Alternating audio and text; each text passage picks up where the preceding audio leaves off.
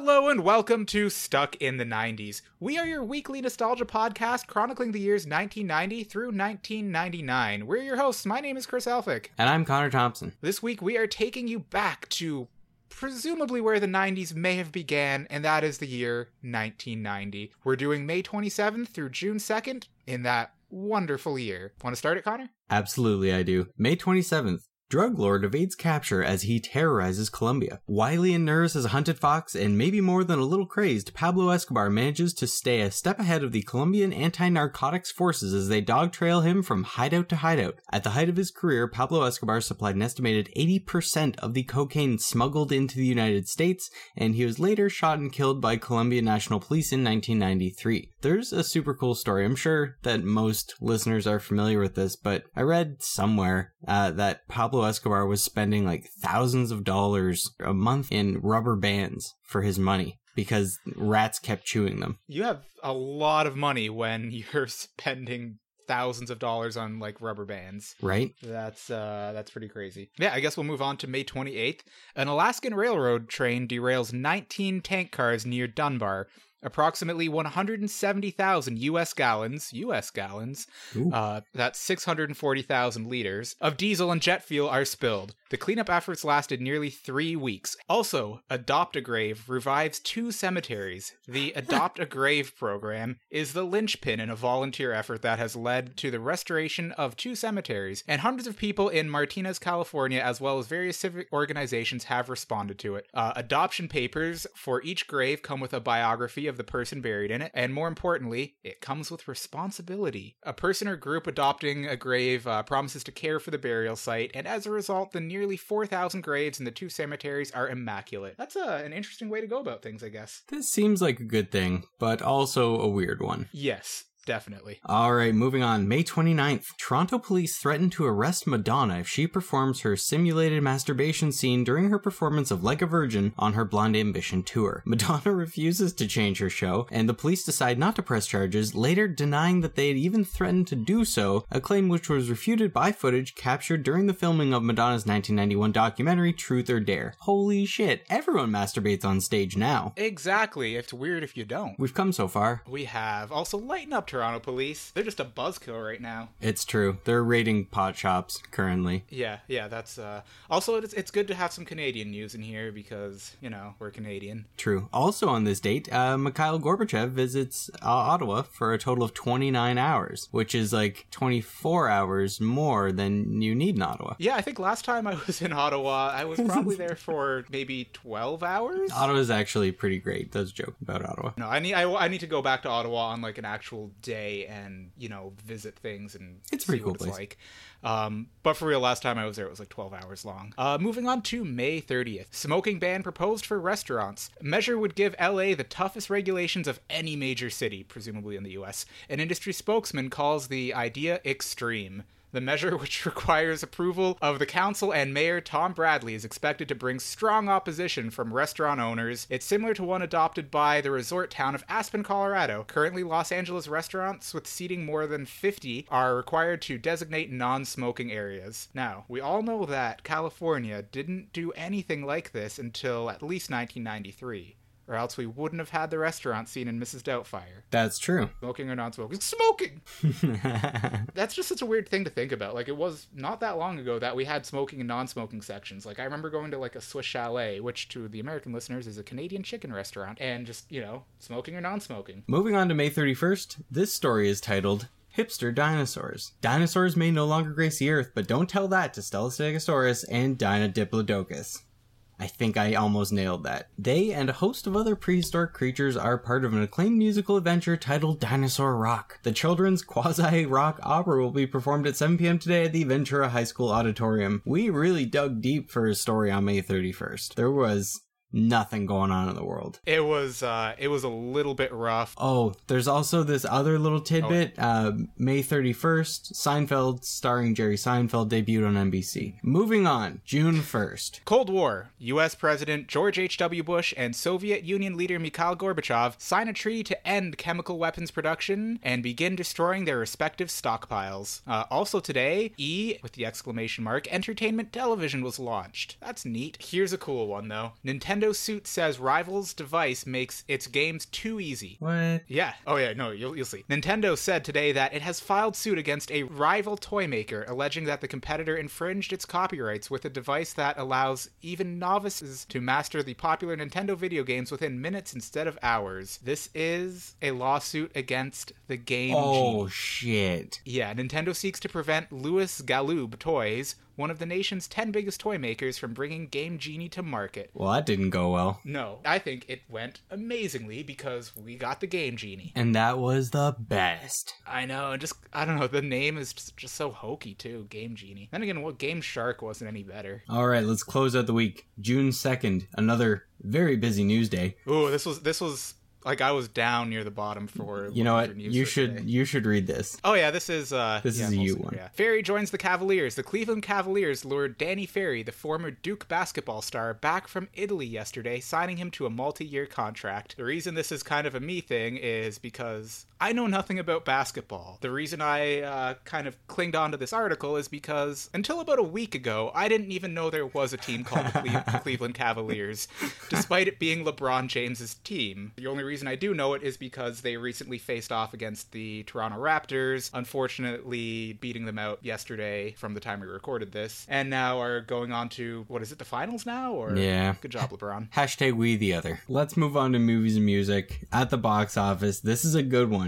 There's some This is a there's some week. gold in here. And starting with the most golden of them all. Number one, Total Recall. Oh yeah. I have two words. Two words to describe this whole movie. Three boobs. This movie kind of really freaked me out as a kid, just like the I loved of- it. Oh, I loved it too, but like it, I don't know, just the visuals, kind of that grungy early 90s dystopian future sort of thing, just kind of unsettled me. But yeah, this is a great movie. hmm Also, the whole plot of the movie is kind of unsettling, I guess. Oh yeah, definitely. Yeah. But classic Schwarzenegger. hmm You know what's not unsettling, though? Back to the Future Part 3, coming in at number two. Ugh, Biff. What a dick. Oh, Biff. Well, I guess this would have been uh, Buford Mad Dog Tannen, the ancestor of Biff, played by Biff. It's funny how in the first Back to the Future, we've got, uh, like, what, Crispin Glover playing Marty's father? Yep. And then from then on out, any of his ancestors or descendants are just played by Michael J. Fox.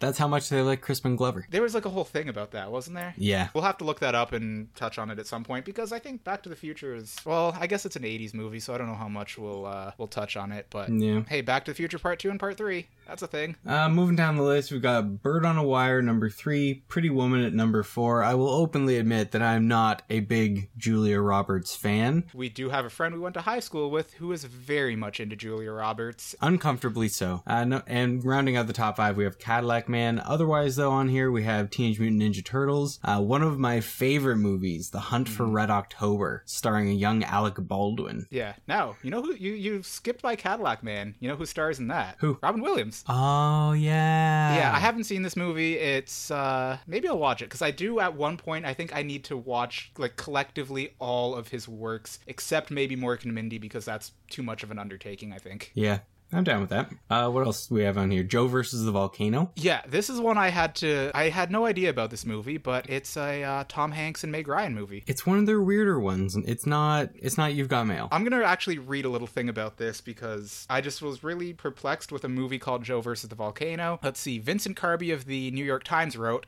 Not since Howard the Duck has there been a big budget comedy with feet as flat as those as Joe versus the Volcano. Many gifted people contributed to it, but there's no disbelieving the grim evidence on screen. This guy did not like this movie. Also, I need to point out at this point that despite Howard the Duck being almost a universally hated movie, I love it. Really? I love Howard the Duck. Huh. It has some of my favorite things a walking, talking duck, Lea Thompson, and I don't know, interdimensional travel. Well, I can't deny any of that. Ebert liked it though. He gave Joe versus the Volcano 3.5 out of 4 stars. How many thumbs does that come out to? Let's see, 2.25? I don't know. Two thumbs and a hangnail. Yeah, there you go. All right, let's jump straight into the Billboard Hot 100. At the top, number one, Madonna with Vogue. I've talked about Vogue, and I'm not going to talk about it again. Moving down the list, number two, All I Want to Do Is Make Love to You by Heart. I would suggest eating and drinking and, you know, some other stuff in between in between the lovemaking, but hey, heart, do what you want. Take a breather. Number three, Hold On, Wilson Phillips. I love this song. It is an iconic early 90s song by Wilson Phillips, aka the Daughters of the Beach Boys. Hold on for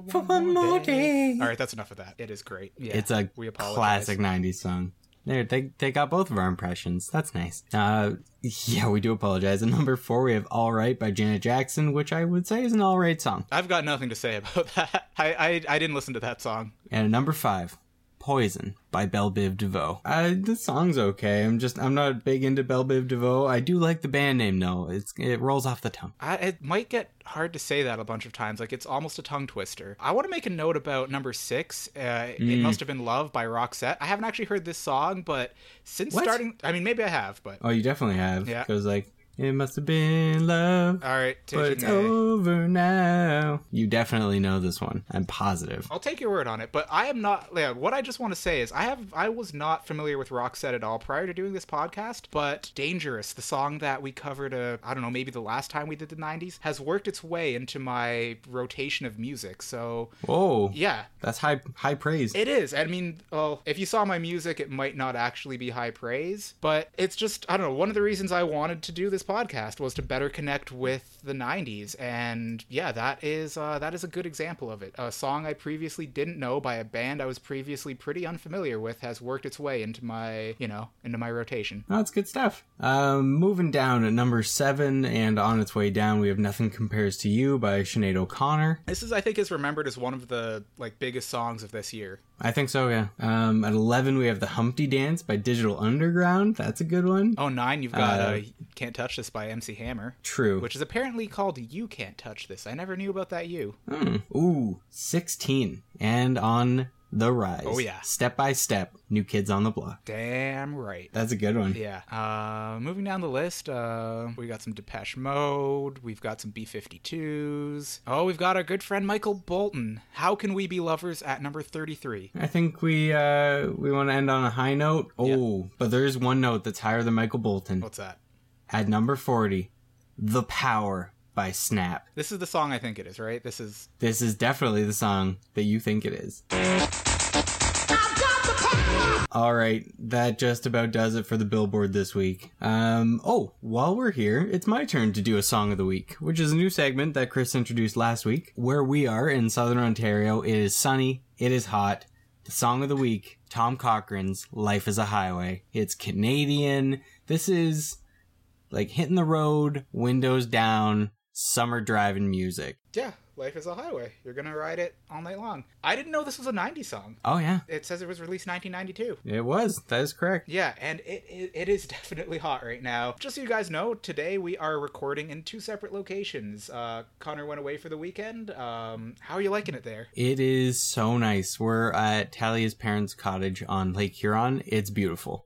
Also, I've got a brief story about Tom Cochrane Let's hear it. that actually comes from uh, Talia's family. So her family are pilots. Tom Cochrane is also a pilot, and Talia's brother was learning how to fly at the same airport Tom Cochrane flies out of. And apparently, Tom Cochrane has crashed a few airplanes in his day. Really? A little reckless with the flying there sometimes. I I guess so. Talia's brother actually has one of his wrecked propellers That's from one of those crashes. That's super right? cool. Now, when you say like wrecked a few planes, crashed a few planes, like so, Tally's family are pilots. Uh, how many planes have they wrecked? None that I'm aware of. I'm a layman when it comes to flying. I just want to know that that's not like a thing. Like, oh yeah, every pilot wrecks like ten planes a year or something. Nope, apparently it's not a common thing. Not a good thing to do. Uh, but That's good. That makes me feel more comfortable flying. Yeah, Tom Cochrane. Well, if he ever invites you to fly, maybe you just pass. Should stick to the highways. Yeah. Should we move on to this week on? Yes. All right, so Simpsons ended a couple weeks ago. Friends was still probably a gleam in someone's eye. Seinfeld, as we said, had just started. Its pilot, the pilot episode, had aired a few months earlier at the end of 1989, but now things are actually beginning. It is episode two of season one, The Stakeout. I'm just going to go through the Wikipedia plot summary of this. So, Jerry and Elaine have just ended their relationship, which is a pivotal Seinfeld plot point. Yep. Oh, we used to date, but we're just friends. Elaine invites Jerry to a birthday party. He agrees to go on the condition that she accompanies him to a wedding that he and his parents have been invited to. At the party, Jerry meets an attractive woman named Vanessa. He wants to flirt with her, but is uncomfortable doing so in Elaine's presence. The woman leaves with another man before Jerry finds out her name. However, he learns that she works at a law firm called Sagman, Bennett, Robbins, Oppenheim, and Taft. During the party, Elaine tries to tell Jerry about a dream she had, which featured him. Jerry tries to end the conversation, but re- this results in an argument after the party is over. I'm not going to go through the plot anymore. Cool thing is, this is, I think, one of the only appearances of the original Morty Seinfeld. Yep. After a while, he is replaced with a different, I think, better Morty Seinfeld. This guy is older, less funny. The guy they eventually get to play Morty Seinfeld, I think, is a lot better. I agree. I think he brought a little bit more pizzazz to the show. So this episode isn't important because of the plot or anything like that. No, it's, it's a- important it's because it was the okay first it was the first real episode. Yeah, this was the first episode as a picked up series. The Yep. pilot, as we learn in, you know, season four, basically, when we get a little bit of a meta rundown of how pilots and how Seinfeld works, was produced before the show got picked up. So this is the first real episode of Seinfeld as a series. Very cool stuff. Yeah, that's pretty neat. All right, moving on to one of our newer segments sometime this year, or in this case, sometime this month. Sometime this month. J.K. Rowling gets the idea for Harry Potter while on a train from Manchester to London Euston Station. She begins writing Harry Potter and the Philosopher's Stone, which will be completed in 1995 and published come 97. Yeah, that is really cool. Just that, also that she remembers the month that she sort of just got the idea for it. And maybe it was the train. Maybe it was like the whole, like, going to Hogwarts kind of thing. Yeah, yeah, that's fun to think about. Yeah, I like just to sort of speculate exactly how she got the idea for it. I, yeah, we're both pretty big Harry Potter fans, I think. Oh, yeah. We went to the uh, release for like the seventh book, uh, like the midnight release, and Harry Potter was a huge phenomenon. It was a bit more of a 2000s thing, I think, but it still definitely had its roots in the 90s and apparently had its root in June of 1990. We're going to talk a little bit more Harry Potter later on, but for now, let's jump into our 90s spotlight. This week is again something a little different. For our 90s spotlight, we'd like to discuss making your own decisions. Back in the 90s, if you wanted to buy something, you know, a product or a service, you had to make a judgment call as to whether or not it would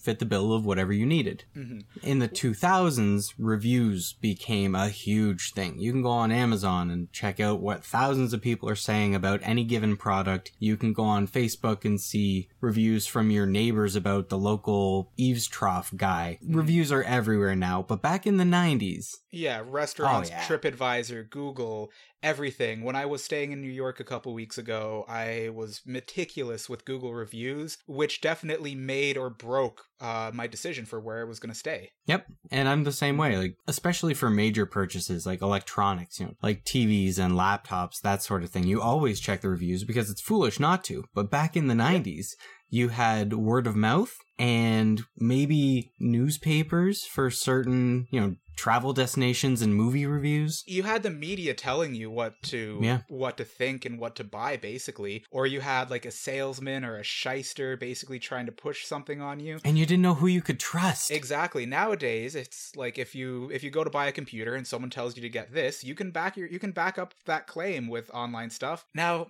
was this a good thing or was it a bad thing? I think it was a good thing in that you had to try and do your own research. You weren't just taking other people's opinions at face value. If you wanted something but weren't sure about it, you had to look into it. You had to ask your friends. You had to see if you knew anyone who had one or had a connection. So there was some legwork that went into it and i think that kind of that grounds you on purchases maybe you don't buy the stupid thing that you don't need because you did more looking into it and thought twice Yeah, know? but I think I do I do way more looking into it nowadays than I would have in the 90s. In the 90s, I mean, I guess I didn't have a lot of purchasing power back then. I was limited to candy and milkshakes, uh, which uh, I bought a lot of these dollar milkshakes from the convenience store that I lived by, and they were really good. I don't know why I'm thinking about that. Maybe because I turned the air conditioner off before we recorded and it's starting to get hot in here. i was all about the slurpees Mm, yeah. Oh, you- 7-eleven yeah. You lived you lived near that convenience store where you had those slush puppies. Uh, that's true. And Mac's had Frosters. Very Canadian. And then I guess you also had to sort of learn by doing, make your own mistakes. I remember being so in love with infomercials, as I think we've talked about before. Oh yeah. Uh, I don't know if I mentioned this last time, but back in the 90s, I was so into the OxiClean infomercials. Billy Mays is probably a personal hero of mine. I don't know why, but he's Billy Mays. He's just such a charismatic dude. I think the moral of the story here is that in the 90s you had to take chances, make mistakes, and get messy. That was perfect. Thank you. Oh, and on the obviously on the flip side of it, now having access to a bunch of reviews, you don't really know who you can trust, especially because there are lots of companies out there that will send out their products to people for free in order to generate five star reviews, which is Yeah. BS. or paying people or bots or something like that. There's a lot of times sometimes if you go on to like certain Amazon reviews where you'll see a lot of I love this product. It has helped me in my day-to-day work. This product I love. It has helped me in my day-to-day work. And just Yeah, exactly. basically just rehashes of the same things. People are probably being paid a buck for writing a hundred Amazon reviews for like certain products or you do still have to weed through the reviews to try to find the ones that seem legitimate and hopefully have your best interest in mind. Yep. Yeah. Can I can I bring up regular reviewers? This seems like the oh, time. Oh yeah, yeah. You need to plug that. Plug that Okay. shit. So Tally and I started a YouTube page a little while ago called Regular Reviewers, and we're two people who use reviews for a lot of things, for better and worse, like we just discussed. So we decided that because we use all these reviews, but have never written any ourselves because we're terrible people, uh, that we would start doing video reviews for just really mundane, regular stuff like water bottles and garbage or garbage can and silly things. So we started doing that, and it's okay. We've got like, like some views and stuff, over a thousand on one of them. That's pretty good, probably. Really? Which one? Uh, the water bottle review. Oh yeah, that's pretty sweet. Um, yeah, I mean they're pretty good reviews. They're funny. They're informative. If there's anything you're looking to buy, um, hey, you know what? I think people, if anyone wants to suggest a product that you should review, I think, Yeah, that'd be good. uh, I think that's a good idea. Anyway, yeah. if you look up regular reviewers, you can find us on YouTube. We have, I think, four or five reviews up now. We just did Amiibo, which are fun, fun little miniature statues that you can use in Nintendo games. Yeah. If you haven't, if you haven't uh, figured it out, we like Nintendo. We do. Yeah. Now, onto one more segment. Despite the fact that that seemed kind of like a sponsor, no money was involved. No money changed hands because That's it would true. just be going back into your own hands, I guess. Yep. But each week we like to imagine that we have an actual sponsor. Gives us a little something to strive towards and hope for in the future. So we like to practice. Connor, what's our sponsor this week? This week's sponsor is a distinctly late 90s problem. This week's sponsor is not knowing how to pronounce the name Hermione. Oh yeah.